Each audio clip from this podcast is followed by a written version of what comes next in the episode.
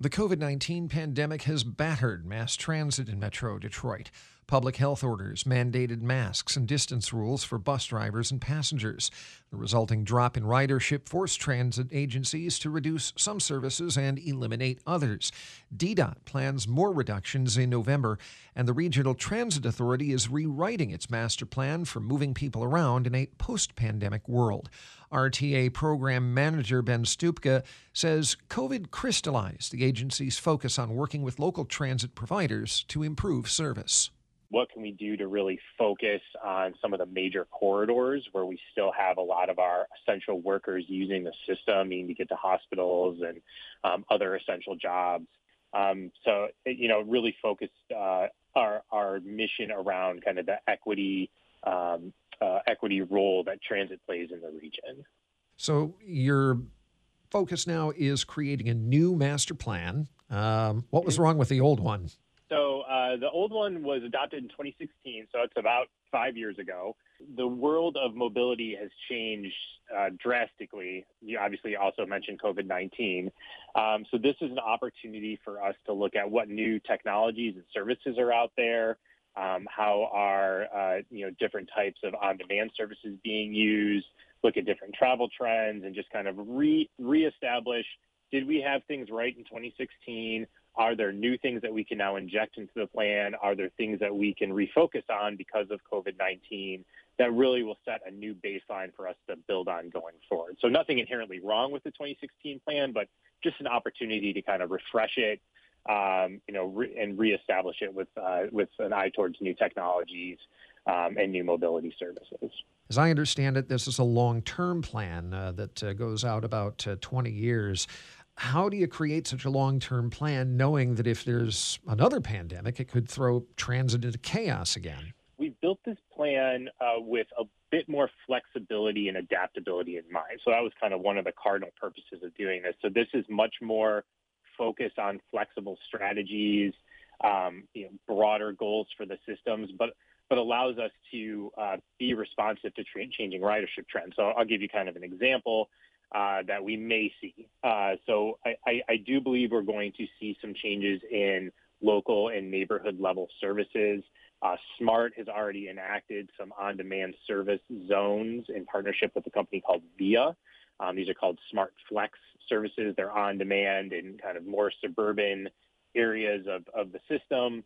People can hail a ride, get to the major corridors, also get trips within kind of a zone around their house. So we think there's going to be a lot more on-demand local serving trips, also connecting into major corridors and really enhancing those corridors. So those are the types of trends. We don't want to be prescriptive and say we're going to put XYZ bus routes here, here, and here. We want to say these are the trends. These are the places we're going to go. How do we develop for being flexible in the future?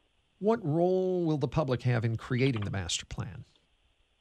Sure. So we actually just completed about a summer. We started in June, so basically throughout the summer, a series of open houses. We did 9 virtual open houses. We did direct engagement with transit riders at 10 different transit hubs throughout the region. We also did a series of listening sessions and a couple other surveys. Interacted with just over 4,000 people to develop the master plan, and it'll be available for comment for about a month or so. So we'll be promoting that. People, please read the plan, provide comments and feedback, and we can make adjustments from there. A lot of the opposition to the RTA millage from a few years ago came from areas where people either don't have access to mass transit because they live in a rural area or they just don't use it, and they don't want to subsidize it in other communities. How do you overcome that? Having a more baseline plan, what we're doing now, is the first step, in my opinion. The purpose of this plan is to really identify how can we work with communities large and small to help develop what they need next in transit.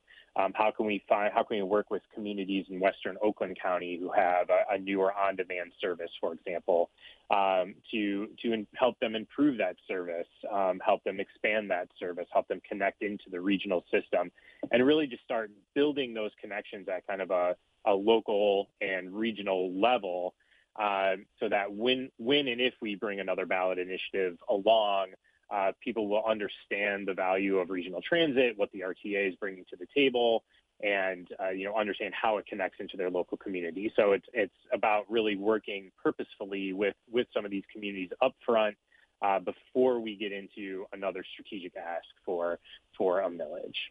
And when do you think that might happen, going to the voters?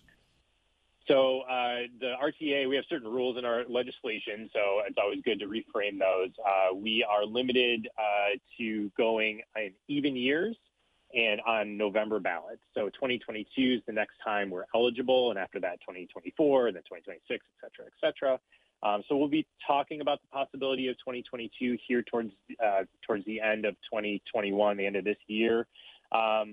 There are some significant things that we have to consider in 2022, and first and foremost of those is that the SMART bus system and the Ann Arbor system are both going for their millage renewals in 2022, and that's something that we're laser focused in being supportive of, is making sure those renewals go through. They've always been very successful, but having those systems continue to be supported by their local tax base is of utmost importance to our regional system. So that's a big consideration for 2022.